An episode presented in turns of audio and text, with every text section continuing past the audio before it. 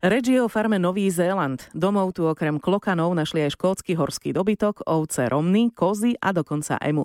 Farma funguje už 11 rokov. A prečo práve Nový Zéland? Hovorí majiteľka farmy Bernardína Jedličková. No, mám to prirastok k srdcu, chodíme tam.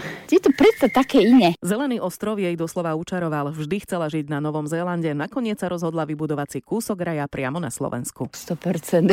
je to taký fakt, keď tam aj človek ide, taký kľudný príde a taký ozaj odčerení sme. Vo výbehoch tu nájdete pre naše geografické pásmo netypickú zver, ktorá predstavuje hospodárske zvieratá chované na Novom Zélande a tento netradičný výber zároveň reprezentuje všetky kontinenty. Máme tak kúsek Austrálie, máme tam teraz novú rodinku, malinkým, bielým a sú to klokani Benetov, ktoré sú dovezené z Tasmanie, sú celoročne vonku, celkom pohode prežijú. Bielý klokán Albín je raritou a práve klokany najviac učarovali detským návštevníkom.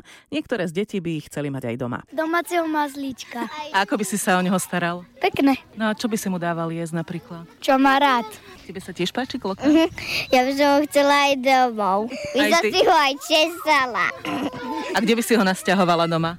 Postaviť si nejakú klietku. Súčasťou farmy je aj maoríska osada, keďže pôvodnými obyvateľmi Nového Zélandu sú Maori. Uprostred lesa nájdete príbytky, v ktorých bývali Maori asi pred 300 až 400 rokmi.